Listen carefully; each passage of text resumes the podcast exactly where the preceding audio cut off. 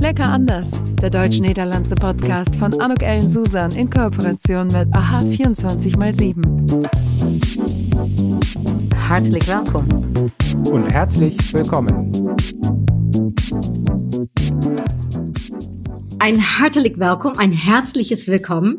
Vandaag, ik ben ontzettend blij dat ik uh, het gesprek aan mag gaan met Paul Imkes. Hi Paul. Hi Anouk.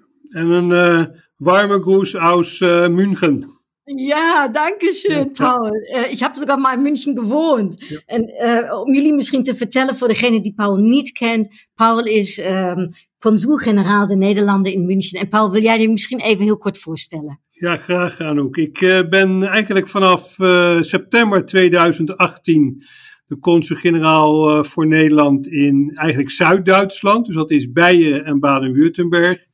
Ik ben getrouwd met een uh, Indonesische vrouw, afkomstig uit Java. We hebben een zoon van 23, die bijna professioneel rugbier is.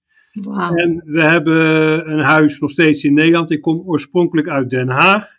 Heb gestudeerd in Leiden en Utrecht. En ik werk, geloof ik, als ik het goed heb onthouden, vanaf 1990 al bij het ministerie van Buitenlandse Zaken. Ja, wauw. En ik heb inderdaad gezien, volgens mij heb jij ook in Indonesië inderdaad gewerkt. Ja, twee keer zelfs. Eén uh, keer als ontwikkelingssamenwerkingsexpert en één keer als politieke raad, zoals het Sushik heet, dus de politieke afdeling. Dus ik heb twee uh, vakgebieden daar gedaan. En ik heb mijn vrouw inderdaad ook ontmoet, de eerste keer dat ik in Indonesië was. Dat was vanaf 1992 tot 1994. Wauw, ja, nou goed dat je er weer terug komt. Dus uh, dat uh, Indonesië, het lijkt mij helemaal te gek. Ik ben er nog niet geweest, staat nog op mijn lijstje. Ja, nou, is een prachtig land hoor, echt. Oh, dat, dat geloof ik. En ook dat eten waarschijnlijk, Paul. Ben jij culinair uh, ook onderlegd? Jazeker. Wij, ik kook zelf ook heel vaak. Uh, mijn vrouw vindt wel dat ik vaak wat te vet kook en te spicy, zoals voor Indonesiërs.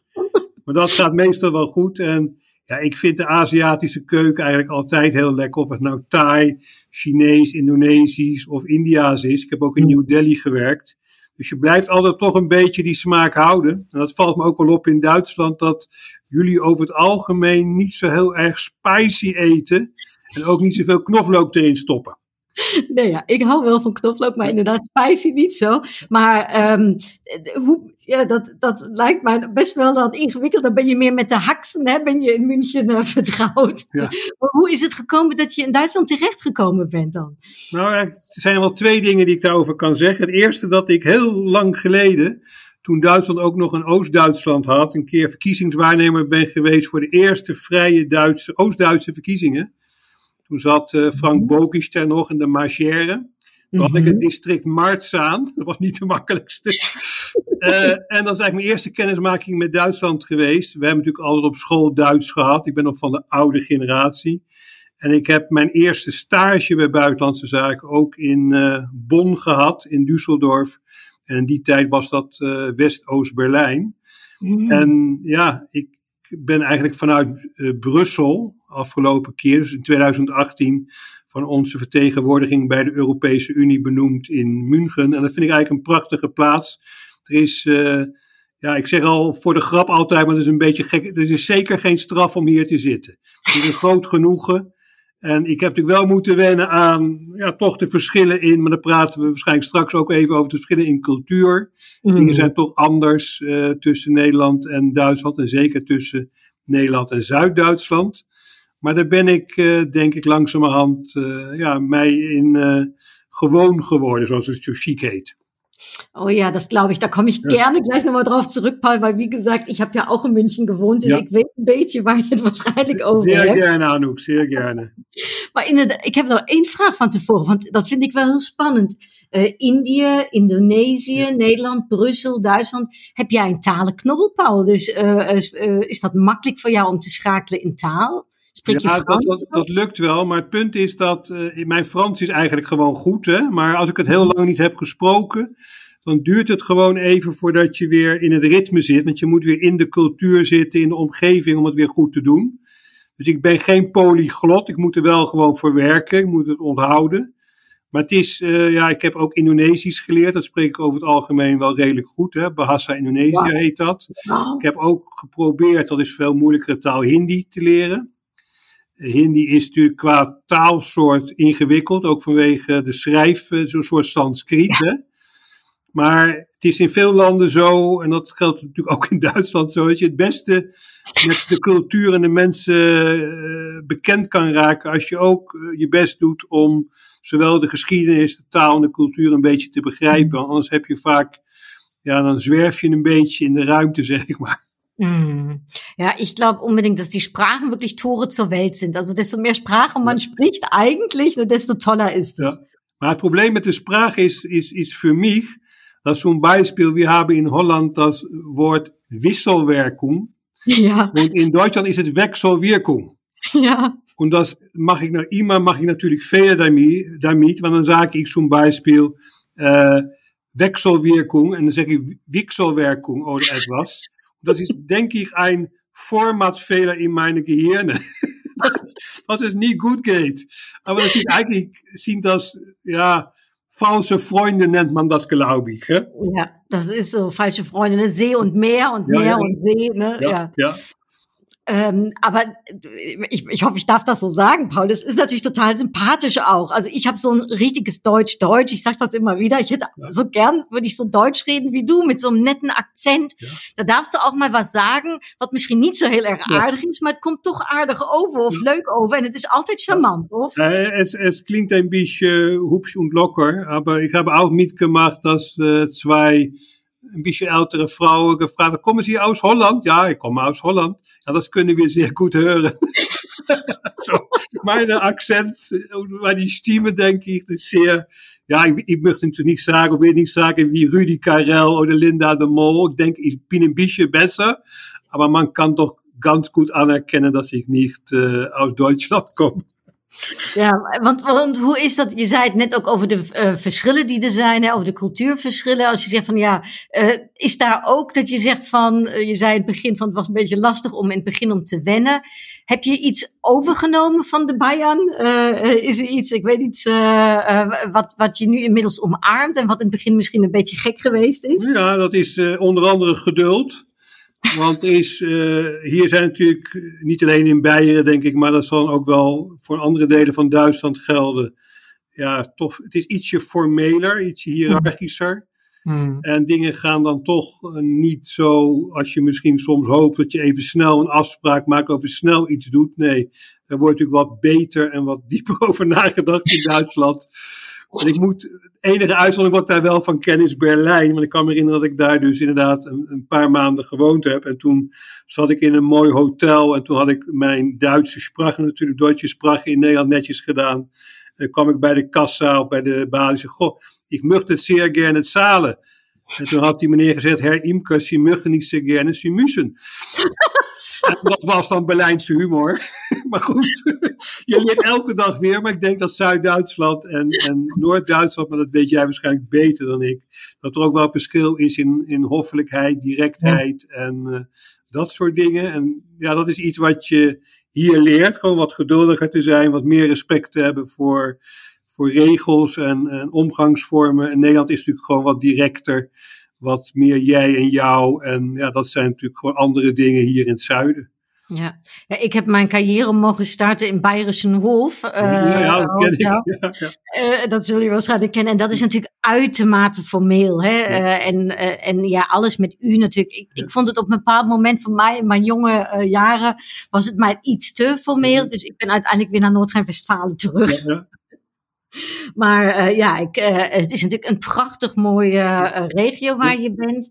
Um, misschien even, kijk, van wat doen jullie precies als Nederlands consulaat in Zuid-Duitsland? Wat is nou, jullie... Ja, waar...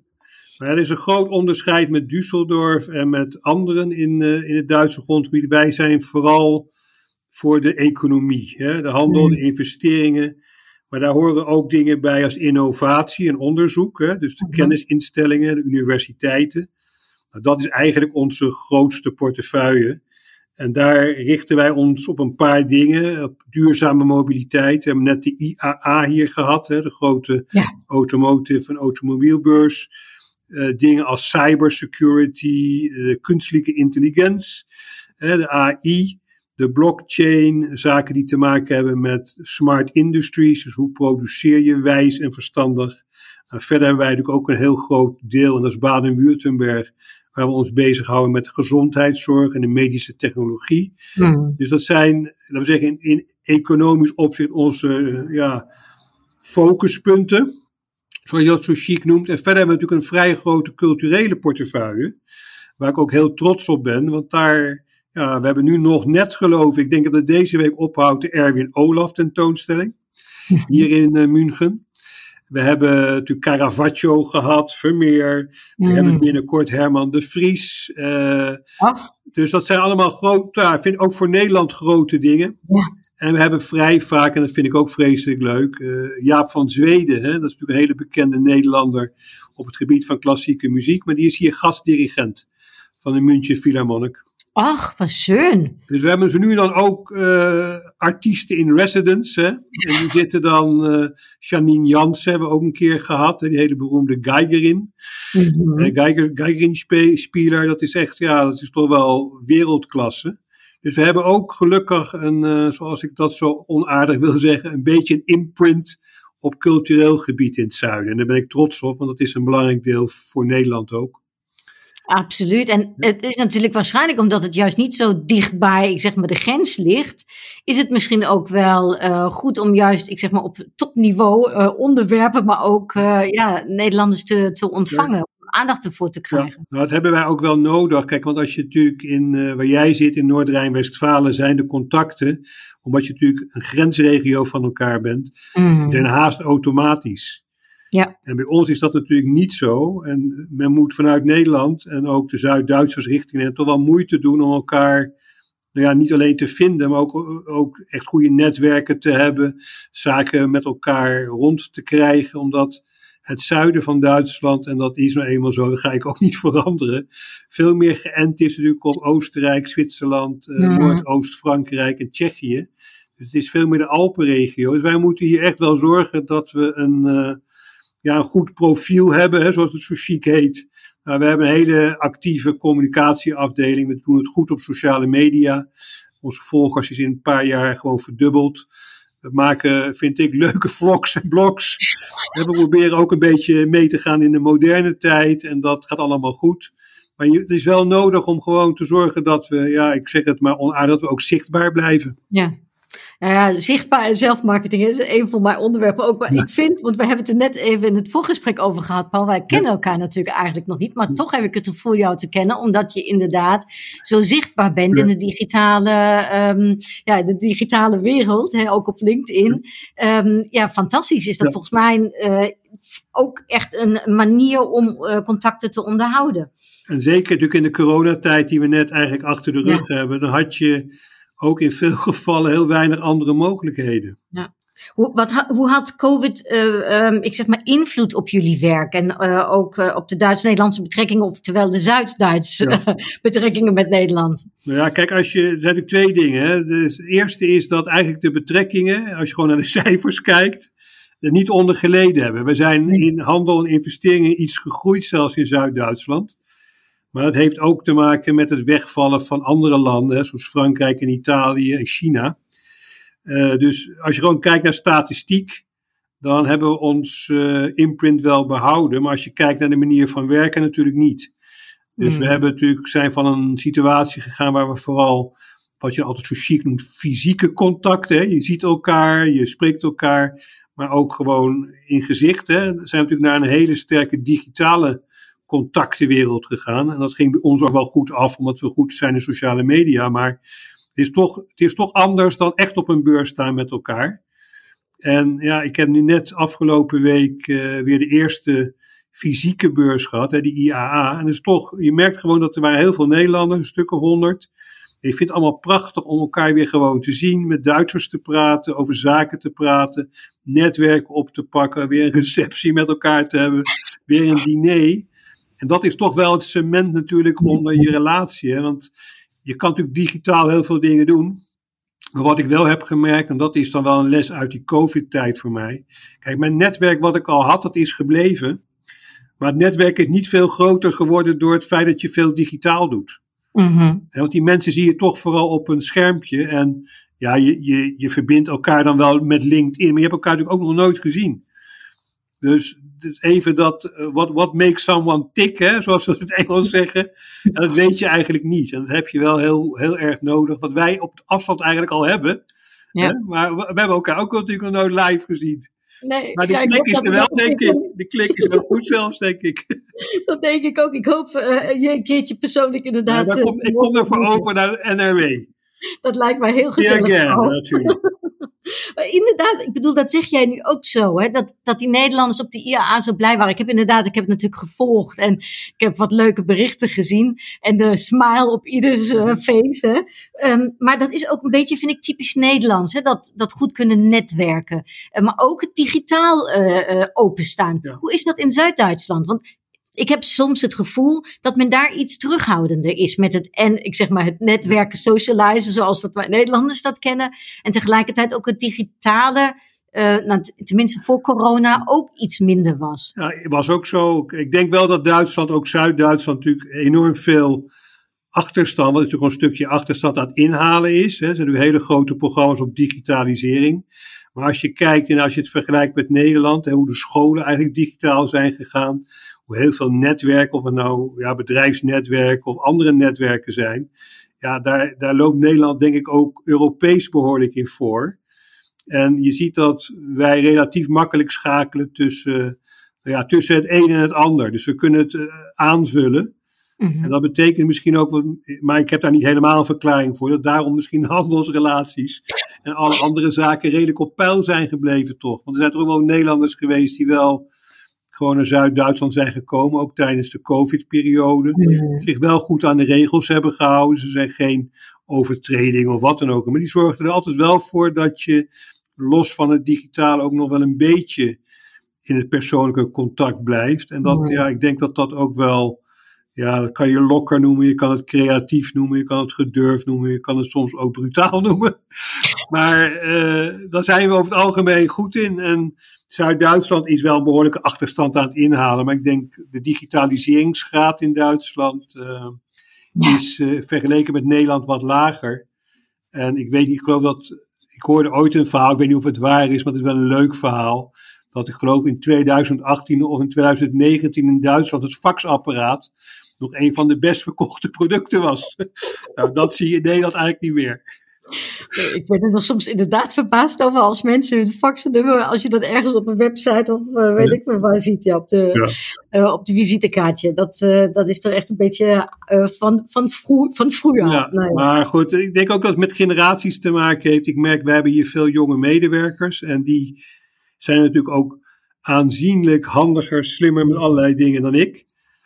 Eh, dat heeft gewoon te maken met leeftijd en die kunnen heel veel dingen ja, digitaal heel snel voor elkaar krijgen, terwijl ik er even over moet nadenken. Dus het heeft ook met generatie te maken, denk ik.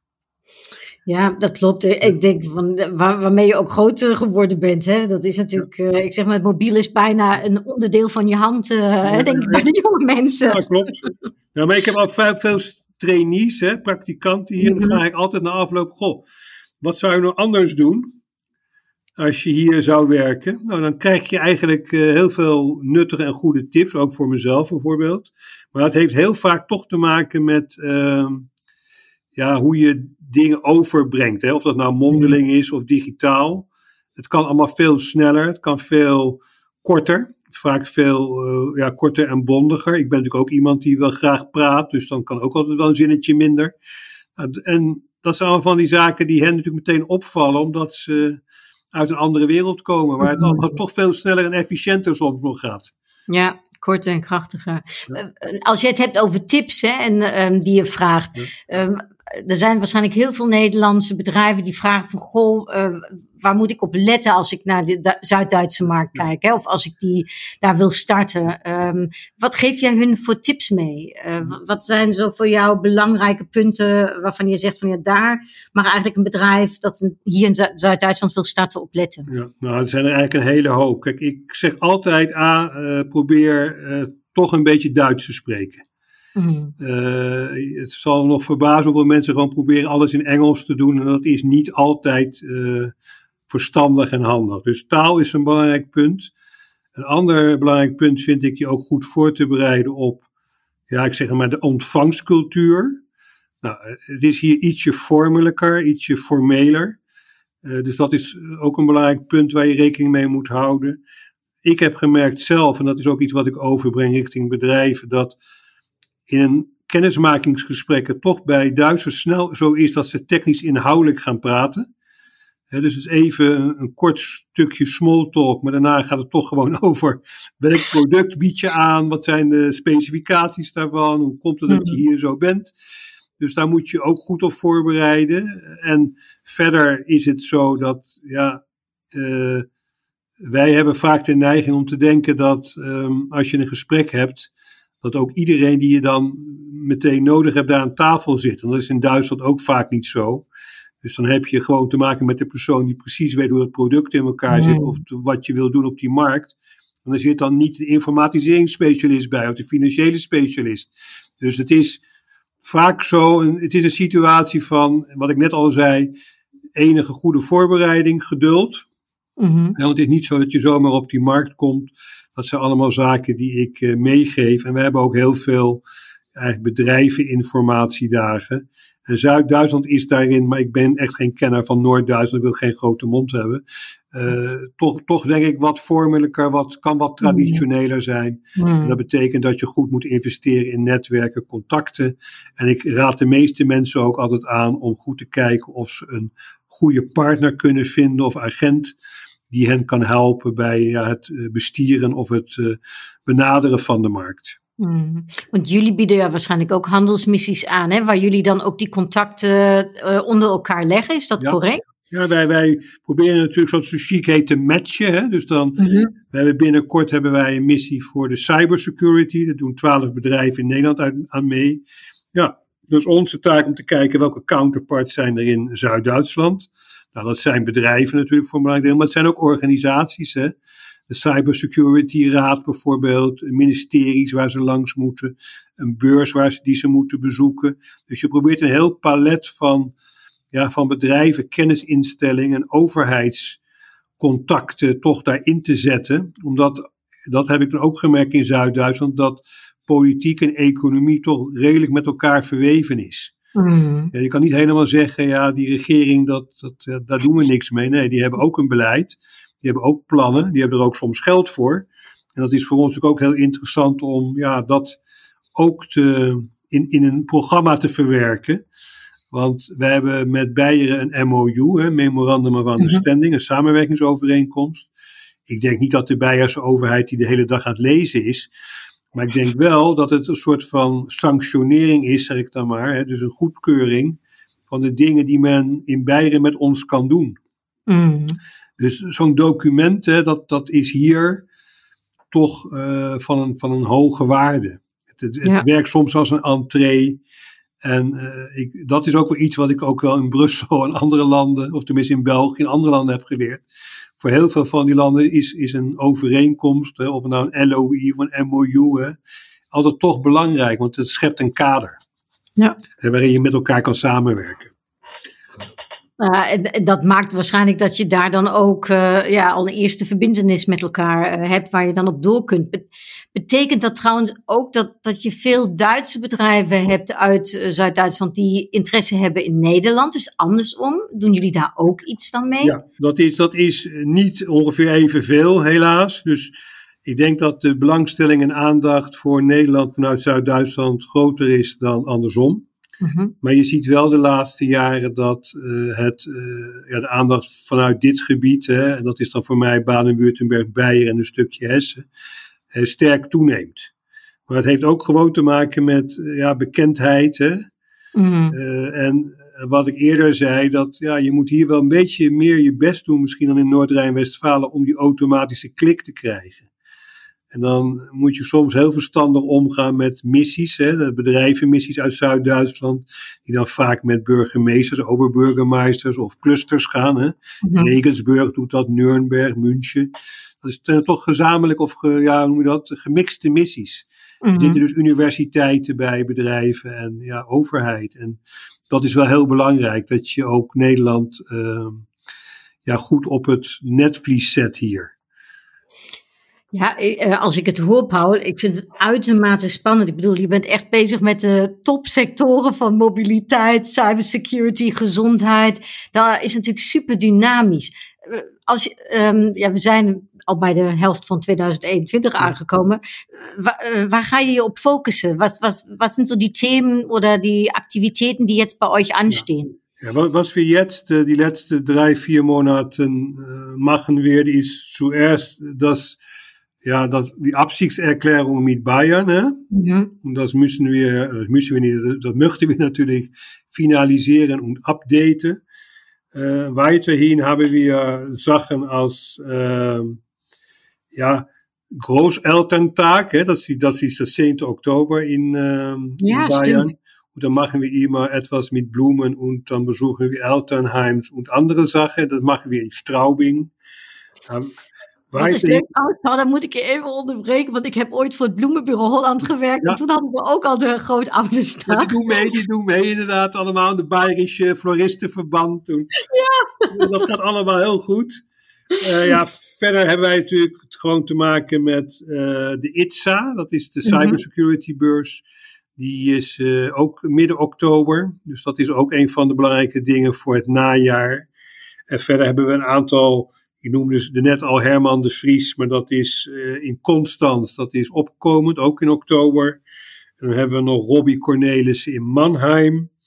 En dan zien we ook dat, ja, een van de dingen die ik ook graag wil, is dan dat we ook weer onze sociale media weer wat versterken. Nou, dat gaat goed. We hebben onlangs een film gemaakt over onszelf. Hè?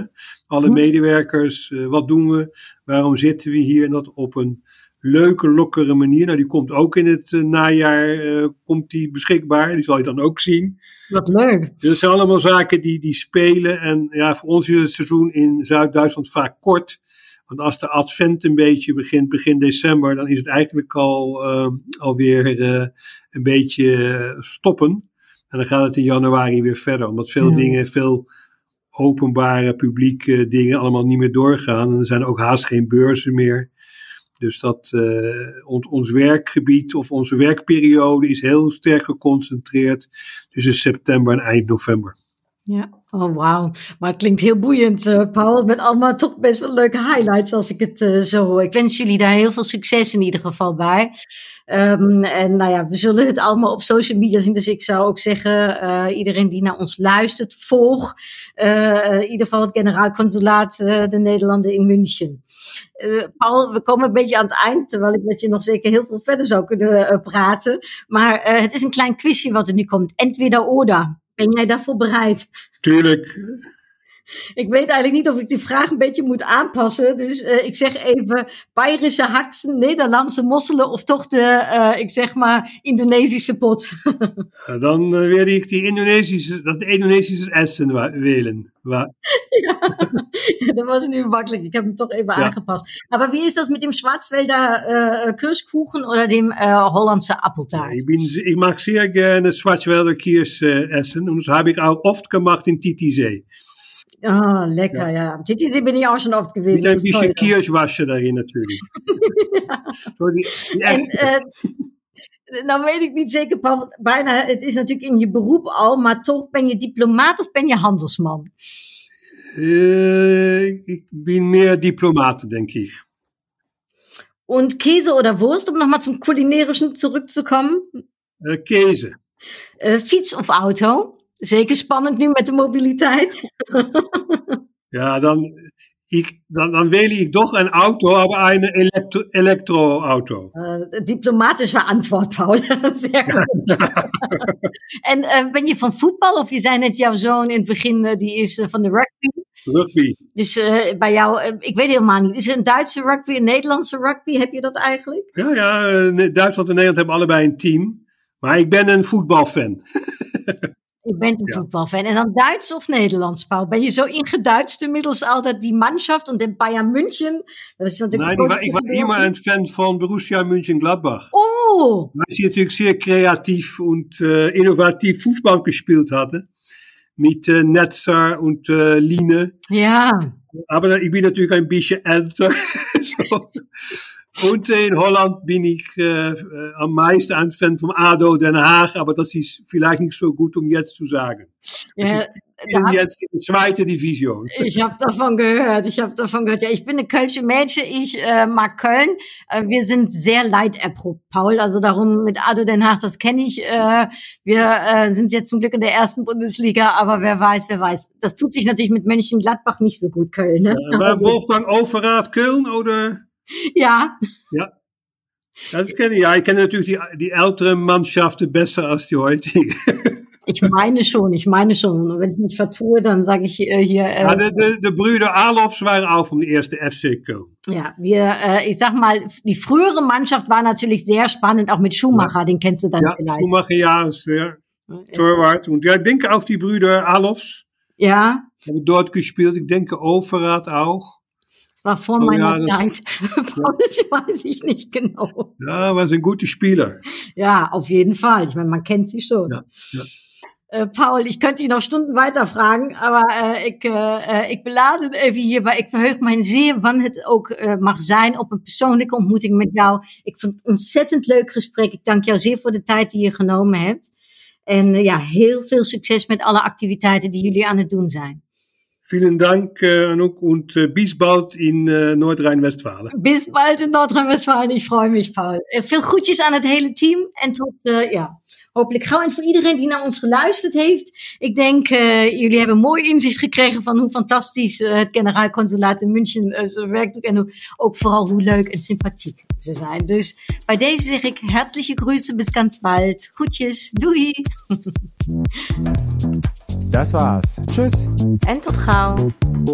Lecker anders. Der deutsch-niederlandse Podcast von Anuk Ellen Susan in Kooperation mit AHA 24x7.